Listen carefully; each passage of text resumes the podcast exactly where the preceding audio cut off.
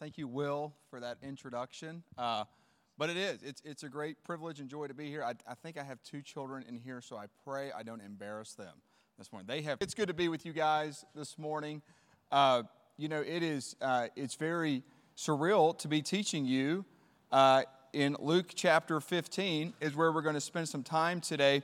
And I think back in my own life, it was uh, 29 years ago. I was in sixth grade. How many sixth graders do we have in here? Yeah, sixth graders. 29 years ago, I was in sixth grade, so you guys are good at math, so that means you probably know that I'm old. Uh, but in any case, in February of 1994, exactly 29 years ago, which is February 2023, I was taught Luke chapter 15. And so it was really neat to think about that as I think about even my own spiritual journey, my own spiritual life, that the reason I remember that is because in February of 1994, when I was in sixth grade, the Lord began to reveal to me in a fresh way through the story of the lost sheep, the lost coin, and the lost sons, uh, my own need for a Savior and how I was lost and how the Lord provided uh, even for my rescue and sought to find me. So I pray that even this morning, uh, some of you, fifth, sixth, seventh, eighth graders, uh, where I was several years ago, you may hear this in a fresh way as well uh, and know that the Lord is seeking you out. So, uh, let's, uh, Luke 15, I believe you've been spending some time there. And really, if you recall, I think last week you talked about the lost sheep. There's also a lost coin, and now we're on the lost son. So, the whole chapter of Luke 15 is about lost and found things being lost and things being found.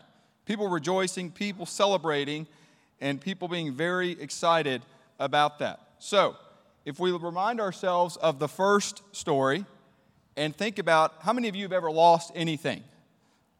Right? So the first thing we lost was a sheep. So if we, go to the next slide, how many of you have ever lost anything? Okay? So some of you, you may remember there was 100 sheep, one got lost, and the shepherd was like, I've got to go find that sheep. Okay? Some of you boys, maybe you have a lot of something. You may have a lot of Legos when you were growing up. You may have a lot of football cards now, a lot of basketball cards. Do you ever have so many that if you lose one, you don't care? Like, what if, what if you had 100 football cards, but you lost that Patrick Mahomes rookie card? Would you go search for it? Or would you, ah, I got enough, I don't need to go find it? Or as you're, as you're building Legos, as you get old, as you grow up, and you're like, I need that one Lego. Maybe your dad steps on it in the dark and it you know, hurts his foot or something, and that's how you find it. But in any case, do you ever just say, I've got so many, I don't need it? So you just let it go. How many of you ever just said, I'm just not going to worry about finding that thing I lost? Well, maybe for the girls, the next story uh, was about a woman who lost a coin, right? How many of you girls have earrings? All right? And if you ever lose an earring, does it cause a little stress? You get, you, oh, I wish I had my earring, you know? Or maybe you're just like, no, I got so many earrings, I don't need it. Okay? Well, this woman, she lost one out of 10 coins. So they went from one in 100 sheep to one in 10 coins to now we're going to look at losing a son. Okay? So today we're going to look at uh, the third story here, the parable of the lost son, which is in Luke chapter 15, verses 11 32. Now, perhaps this is the most, uh, people have said this is the most well known parable that Jesus ever taught. Literally, almost everyone knows this parable. It's been portrayed in so many different ways, so it's something you've heard over and over and over again. How many of you have never heard of the parable of the prodigal son, the lost son? No hands. Everyone knows it, so it is familiar, okay? How many of you have ever watched a movie more than once? Which movie have you seen more than once? What have you seen? Christmas Vacation. Home Alone. Home Alone is so. What do you have? Home Alone. Home Alone's one we all watch a lot. Jack. What's that? I, I,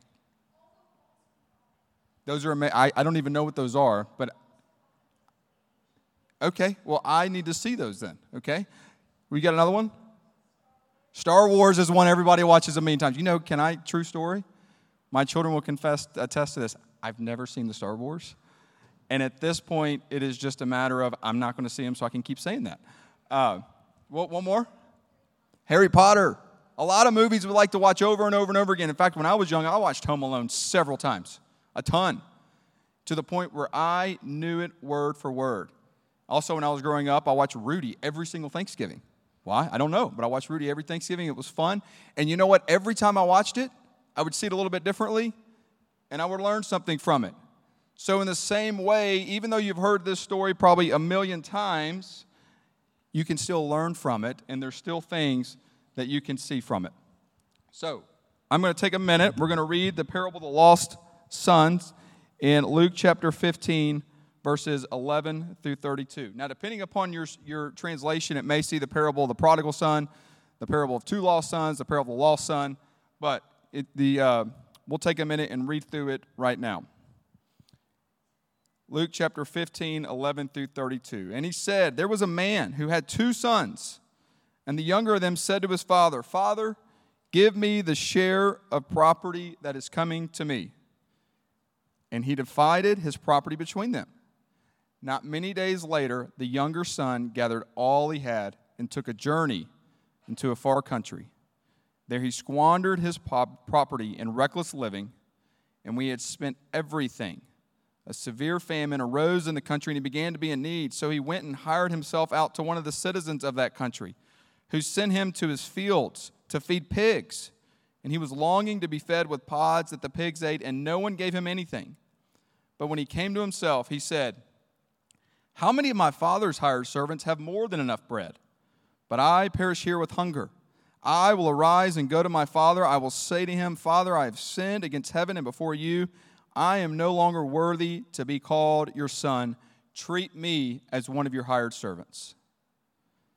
And he arose and he came to his father, but while he was still a long way off, his father saw him and felt compassion, ran and embraced him and kissed him. And the son said to him, Father, I have sinned against heaven and before you. I'm no longer worthy to be called your son. But the father said to his servants, Bring quickly the best robe and put it on him, and put a ring on his hand, shoes on his feet, and bring the fattened calf and kill it and let us eat and celebrate. For this son of mine was dead and is alive again. He was lost and is found.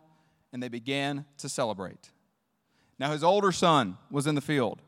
And as he came and drew near to the house, he heard music and dancing, and he called one of the servants and asked what these things meant. And he said to him, Your brother has come, and your father has killed the fattened calf because he's received him back safe and sound. But the older brother, he was angry and refused to go in. His father came out and entreated him, but he answered his father, Look, these many years I've served you. I've never disobeyed your command, yet you never gave me a young goat that I might celebrate with my friends. But when this son of yours come, who has devoured your property, you killed the fattened calf for him. And he said to him, Son, you are always with me, and all that is mine is yours. It was fitting to celebrate and be glad, for this your brother was dead and is alive. He was lost and he is found. What a great story. There's so much to see there, there's so much to unpack there. We could spend so much time on this. We don't have much time, but we do want to focus on just a few things this morning and hope that you will see this uh, for what Jesus Christ is trying to teach us, just as he was teaching those in his audience that day. First of all, prodigal. How many of you know what the word prodigal means? Jack. That's right. You can read. Excellent. So, you know what? I never really knew what the word prodigal meant. I always thought it was like wayward, rebellious. This is the kid who's just really rebellious. But actually, what it means is someone who spends lavishly. Okay? He spends lavishly, he spends recklessly. And so, throughout history, most people have thought that this is just about a rebellious child, but it's actually about uh, lavish spending. And so, if we look at this, how does this parable start? If we go to the next slide, this parable starts with a son who cannot wait. He can't wait. What, what is he asking from his father? What's he asking for? He's asking for money, but even more, he's asking for his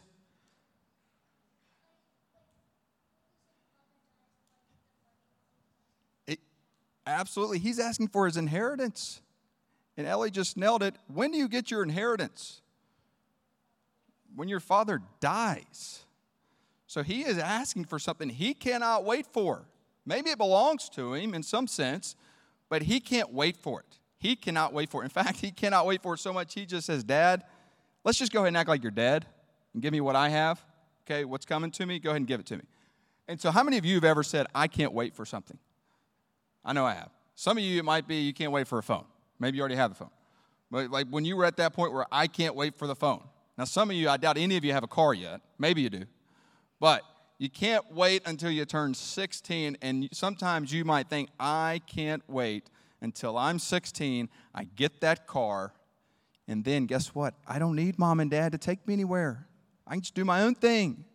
I can go, I have freedom, I have authority, I have autonomy. I can go do what I want. But maybe you're not ready yet. There's a reason it takes 16 years to be able to drive a car. So, in the meantime, you might be saying, just like that younger brother, Dad, I can't wait for you to die. Just give me what's due to me right now, and let's act like you are dead, and I'll go on with my life. You go on with yours. And so that was his request. So if we look a little bit into this, uh, into this story, before we go any further, we, we need to know a little bit more about what's going on here. What's the context in which Jesus is telling the story? So if we think back, you know, over the last few chapters of Luke, Jesus has been fully in his teaching ministry. He's telling stories, we call them parables, and he's always helping us understand things a little bit differently in a fresh way through the way he tells stories. So there's even uh, in the last chapter, he's going through Jerusalem. He's going through the, uh, the, the, villages. He's going through the countryside. He's on his way to Jerusalem. Even in Luke chapter 12, he tells a story that starts just like this one. There's the parable of the rich fool, if you remember that. A guy comes to Jesus and says, Hey, teacher, will you tell my brother just to go ahead and divide the inheritance with me? These people, they really wanted Jesus to rule on their inheritance for whatever reason. But in any case, he said, Divide the inheritance for me. So it's a similar story in some ways. And in the Luke 14, we read a lot about feast. There's a banquet, there's a feast that people are invited to. They don't come, some do, some don't. And so there's a lot of similar things to this story that we see Jesus talking about in other passages. So also it's important to know who's the audience of this story. Does anybody remember the first couple verses of Luke chapter 15? It says, Now the tax collectors and sinners were all drawing near to hear him, and the Pharisees and the scribes grumbled. Who is Jesus teaching this story to? Who are the different groups? Tax collectors and sinners, and the Pharisees and the scribes. So we got the bad guys and the good guys, quote unquote. So we got the religious leaders and we got the tax collectors and sinners. And so this is who he's talking to. This is the context in which he's doing his ministry. And then who are the characters of this story? How many of you your parents may have told you a story sometime and you felt like they're telling that story about me. like, suppose there were these two kids in a house and maybe you're sitting there with your sibling. You know, it's like, oh no, they're talking about me here. This is what Jesus is doing. He is telling a story here about two sons that represent his audience, right? So we have a younger son who represents the tax collectors and sinners. We have the older son who represents the Pharisees and scribes. So that's a nuanced way in which Jesus is talking to these people using images or examples that actually point out who these people are. Okay? Besides the two sons, who else is in this story? The father. The father tells us a lot in this story. So as we go through this, as we go through this story, this parable, there are three main themes we're going to focus on today. We're going to talk about the foes. Foes, just a fancy word for enemies, right? So the two brothers, we can see them as enemies, they're foes. We can talk about the father. We can talk about feast because this ends in a feast. And just like in Luke 14, there were several feasts. So let's start with the foes. How many of you have siblings? A lot, okay? How many of you argue with your siblings? A lot, okay? Everybody. I've got two older brothers. Amazing the way we used to fight and the way we still fight. It is, man, but it's changed, you know. We actually enjoy each other now. And, and being the youngest of three boys, the fights were always physical. They weren't necessarily, you know, verbal. They were very physical. So some of you, you might be glad you don't have brothers that beat you up. Maybe, but the words are hard. So, we all fight. Well, guess what? Ever since the beginning of time, the first family, there's been this idea of sibling rivalry. That's what we call it. Families fight, siblings fight. It goes all the way back to who we are at the very beginning Cain and Abel. You ever heard of those guys? Yeah, they fought. No one had to teach them how to fight. In fact, they fought really, really bad, so bad that what happened? Cain killed Abel, right? He was upset that God blessed his brother's sacrifice, but not his. So that rivalry grew so contentious that there was murder. And Cain said, Am I my brother's keeper? If we go forward just a little bit further in the scriptures, we see another sibling rival. This is Jacob and Esau, or at least a picture of what somebody thinks they look like. Uh, who knows the story of Jacob and Esau? Remember, they were twins. You know the story. Esau was the younger by just a few minutes, okay? And Jacob, being the older, was supposed to get the birthright. The older brother always gets everything, right? He was supposed to get the birthright, but in God's providence, Esau got it through trickery, right? Actually selling that birthright. Jacob sold it because he was desperate and hungry, and Esau got it from him. And scripture actually says, The one shall be stronger than the other, the older shall serve the younger. So from the outset, these guys were rivals. If we fast forward a little bit, I use this example, I, and then I realize I don't even think a lot of you were born. But in 2013, sibling rivalry came to the Super Bowl. Sibling rivalry came to the Super Bowl. Jim Harbaugh and John Harbaugh, they were brothers, they coached against each other. Amazing. If you're mom or dad to the Harbaughs and you go to that game, who are you going for? It's tough, right? But then again, two weeks ago, so maybe you do remember this one, there was another Super Bowl that had brothers, and this time they weren't coaching, they were playing each other. And so there was a rivalry in that respect, right? The Kelce brothers. Which one's the younger brother here? Do y'all know? Tra- Man, you guys know it. Travis, well done. Travis Kelce is two years younger than his older brother, Jason Kelce. Who won? The younger brother won again. I'm the youngest of three boys. I like that, you know? Younger brother's winning. That's a good thing, okay? Well, not to be left out, girls, there's also sibling rivalries amongst sisters. We see that in the Williams sisters. Anybody know them? Anybody watch tennis? Yep. The Williams sisters, they arguably the most accomplished siblings in all of sports history. Serena is younger or older? Which one? If you think Serena's younger, raise your hand. Okay, you guys are right. Serena is younger, Venus is older. Serena won 73 titles, 23 Grand Slams. Venus won 49. So she beat her. And Venus won seven Grand Slams. Isn't that amazing to think about? But perhaps the most famous sibling rivalry that exists is between William and Harry. And guess what? This is a very good representation of our own story. Do y'all know who William and Harry are?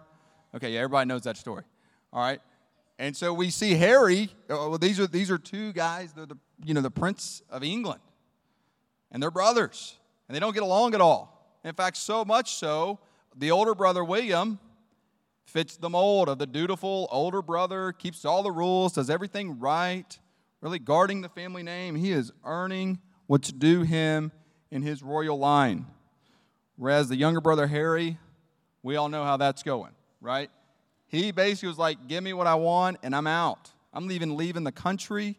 I don't want to be a part of this royal family anymore. And so we see throughout all of history, there's this problem with siblings and sibling rivalry. And so, in many ways, you can say that brothers are destined to be enemies in some ways, apart from God working in their hearts for them to get along. Okay? And so we see in these two brothers, in this story, what we see is we see two ways to be lost. A lot of times people say, hey, this is the parable of the lost son. And they're talking about the prodigal. They're talking about the son who's very lost, right? We see that. It's clear. He's, he's doing terrible things. But really, what we have here is we have two sons that are lost because the older brother is lost in a different way. All right? And so, what is similar about these brothers? What does each son ultimately want? What does the first son want?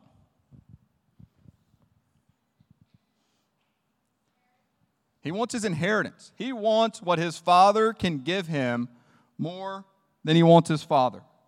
You know that? In the same way, the older brother, if we read, he says, These many years I've served you, and I never disobeyed, yet you never even gave me a young goat. So basically, he's saying the same thing. And the father goes, All that I have is yours. So the older brother, in the same way, he's just trying to get what the father has for him as well. He doesn't care about the father, he just wants what the father can give him also. They're just going about it a different way. And how does each son try to get what he wants? Well, it's clear. The younger brother, the younger son, from the outset just goes and says, Hey, I want it. Give it to me now. I'm not going to wait. And I'm going to go do my own thing. What do we see in the older brother? He actually is trying to earn it. He thinks that what's entitled to him he has to earn it. He has to work hard. He has to keep all the rules. I've obeyed all of your commands. I've diligently worked these fields. I've been a great son. Look at how good I am. You should celebrate me, Father, as how amazing I am as a son. And so, in both ways, they're lost. Do we see that?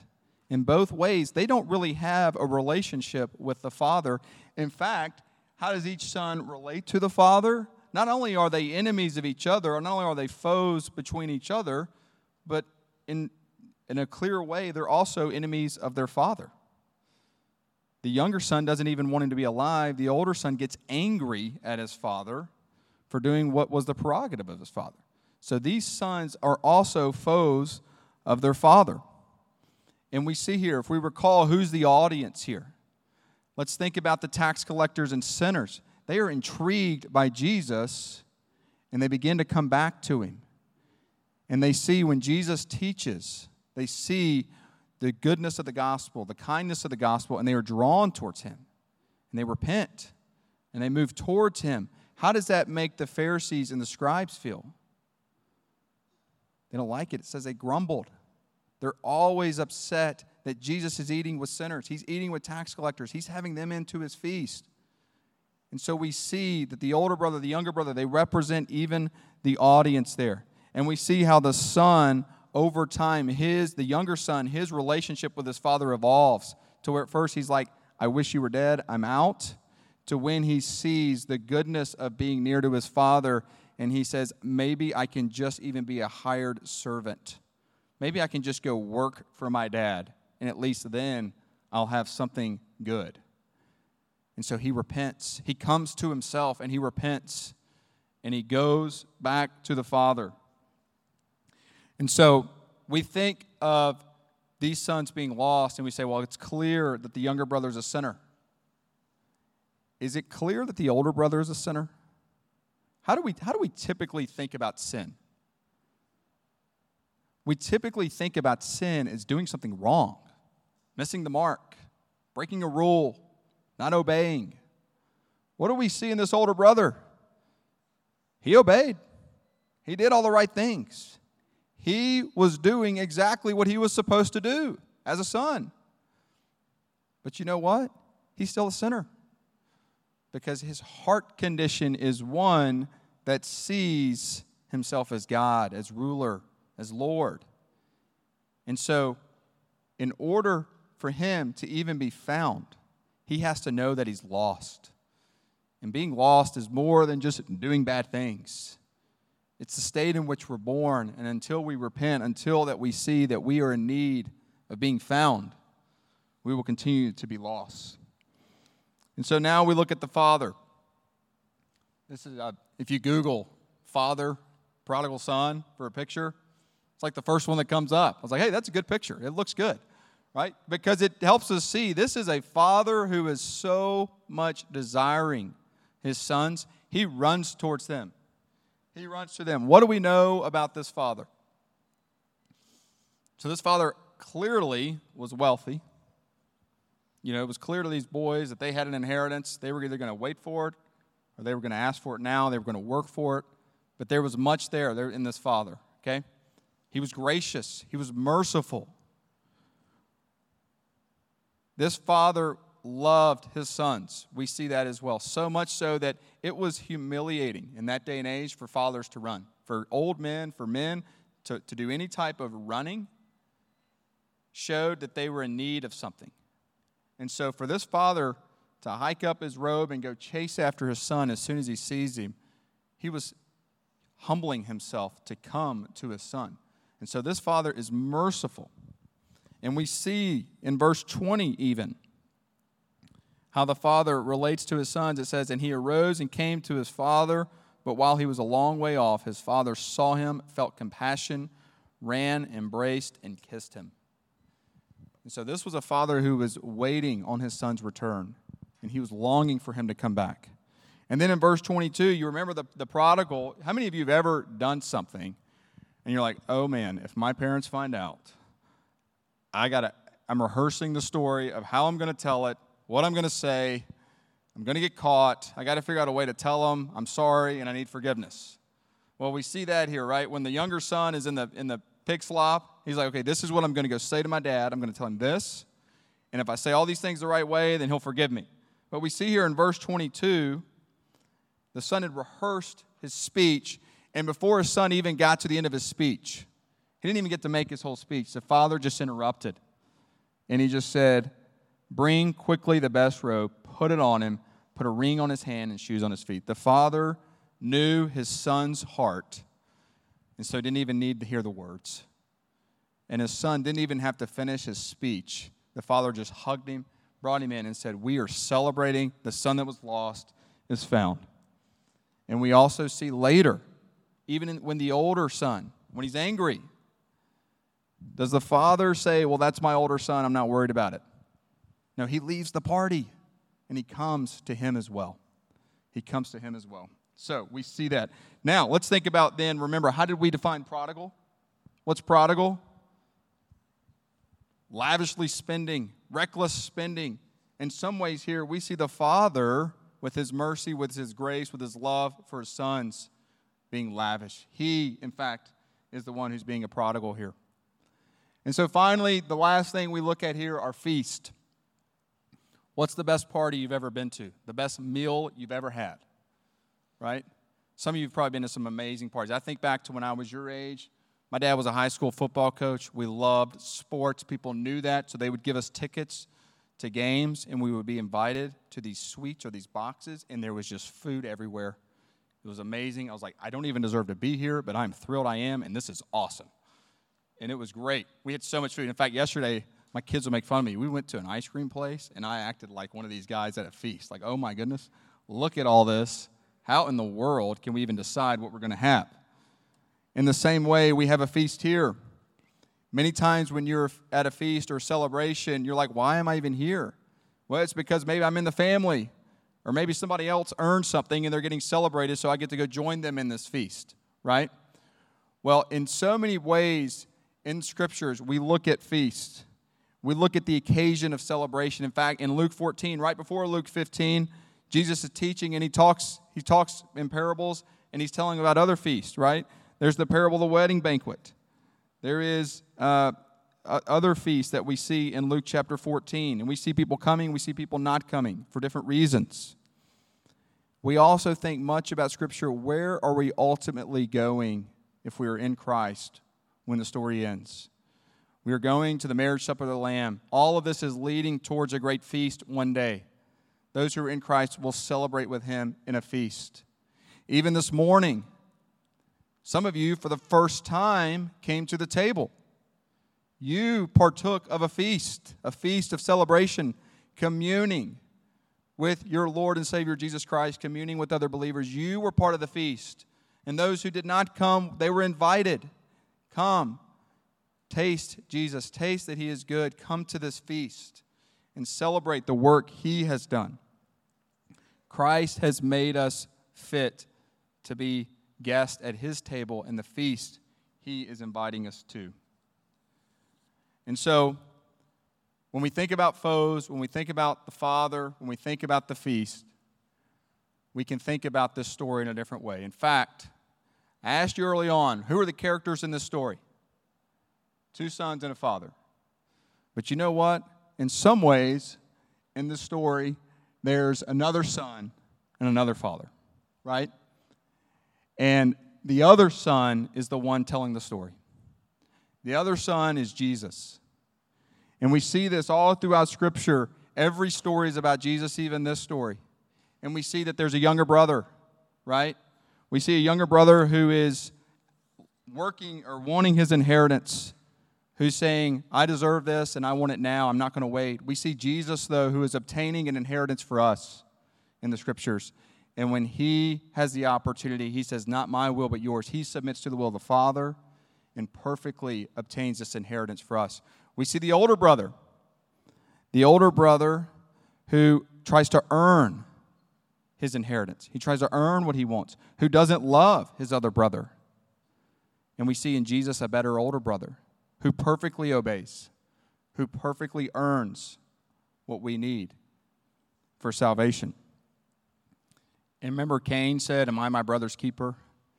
And Jesus was. He was the older brother who came and sought us and bought us.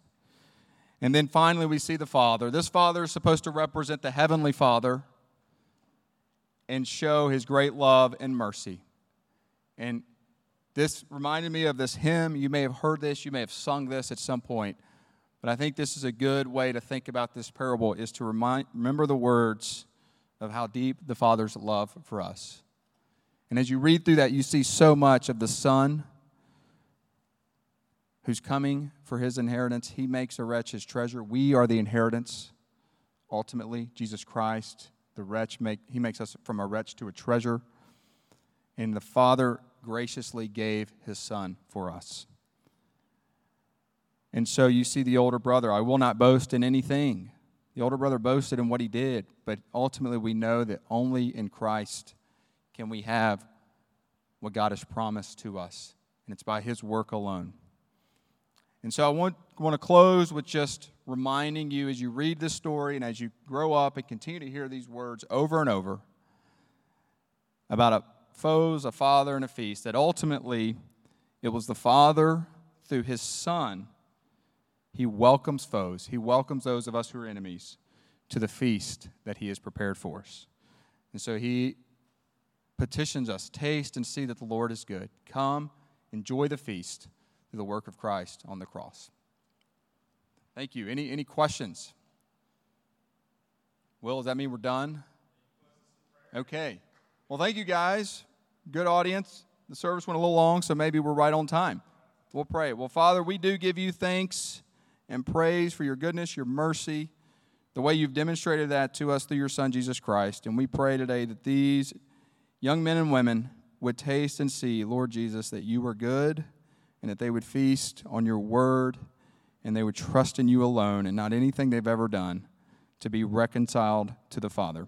We pray that as we go throughout this day, we would honor you in all that we do, say, and think, and we give you thanks for your faithfulness to us. Amen.